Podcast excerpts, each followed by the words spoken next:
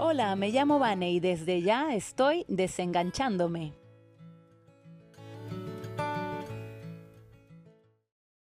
En esta oportunidad quisiera profundizar acerca de eso que llamamos el momento ideal, que siempre lo estamos esperando, esperando que llegue, para poder iniciar algo que queremos hacer.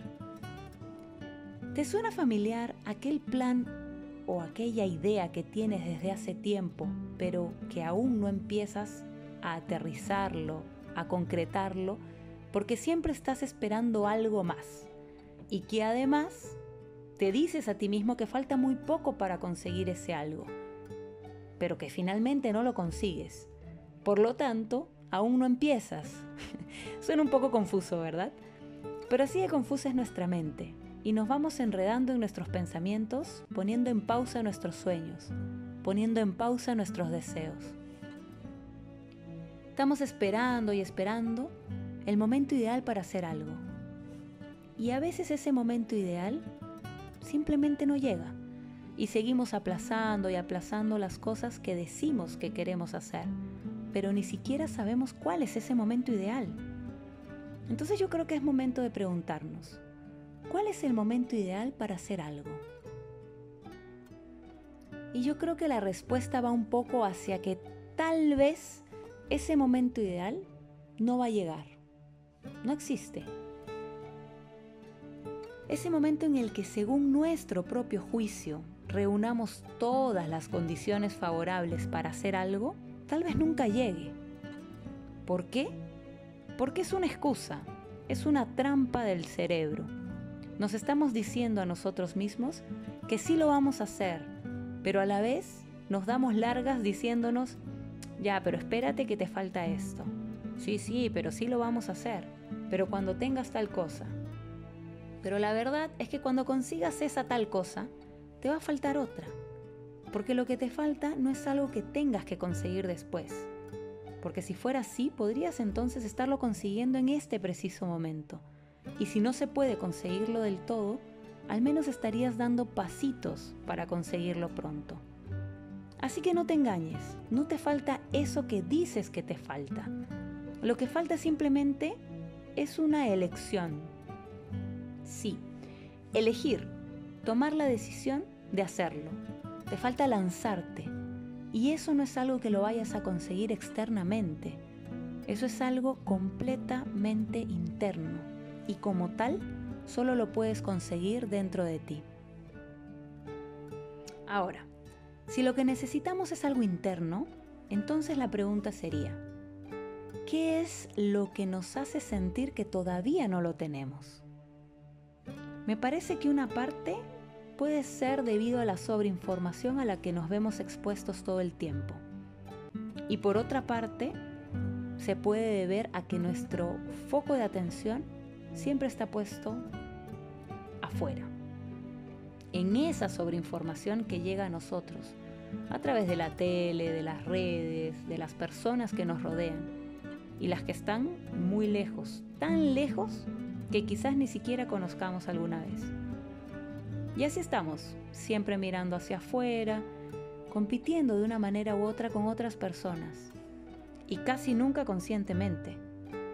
Lo peor es que en esas comparaciones que hacemos, casi nunca valoramos lo que nosotros vamos logrando.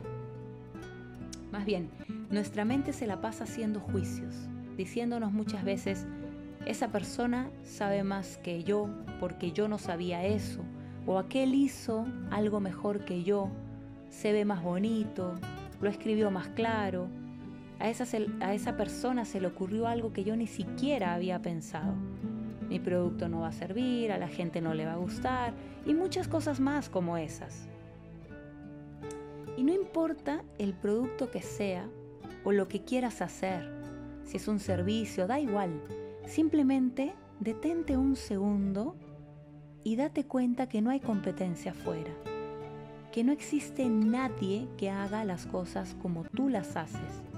Y en eso recae el valor de lo que tú haces y también de lo que hacen los demás.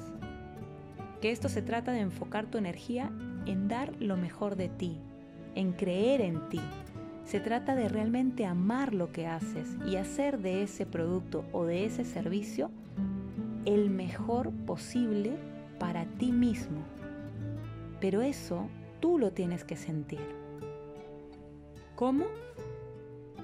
Para que tú puedas sentir que ya es el mejor producto o el mejor servicio del mundo, lo único que necesitas es que sea coherente contigo. ¿Y cómo lo logras?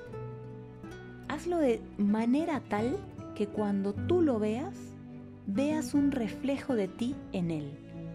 Que un pedazo tuyo esté ahí y puedas reconocer esa parte de ti que está ahí.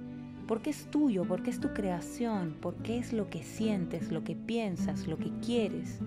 De eso se trata que vaya en coherencia contigo.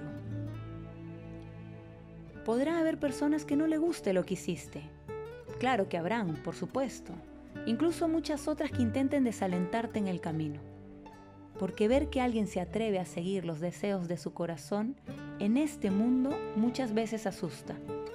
Pero ahí no está el valor de lo que tú estás haciendo. Está en tu propio reconocimiento, en tu coherencia y satisfacción. Porque la satisfacción de tener frente a ti algo que tú hiciste y de recordar cada paso que diste para lograrlo, para tener tu creación, esa parte de ti que tienes frente a ti, nadie te la quita. Así que lánzate, te invito a atreverte. Cada cosa que queremos lograr o hacer en la vida se compone de varios pasos previos. Hoy elige dar un paso, porque ese uno te mueve de donde estás y te ubica mucho más cerca de tu meta. Este fue un capítulo más de Desenganchándome. Estoy aquí para recordarte, entre otras cosas, que tú escribes tu historia. Puedes ubicarme en redes sociales, en Instagram y en Facebook como Vanessa Crespo Coach o en mi página web www.vanessacrespocoach.com.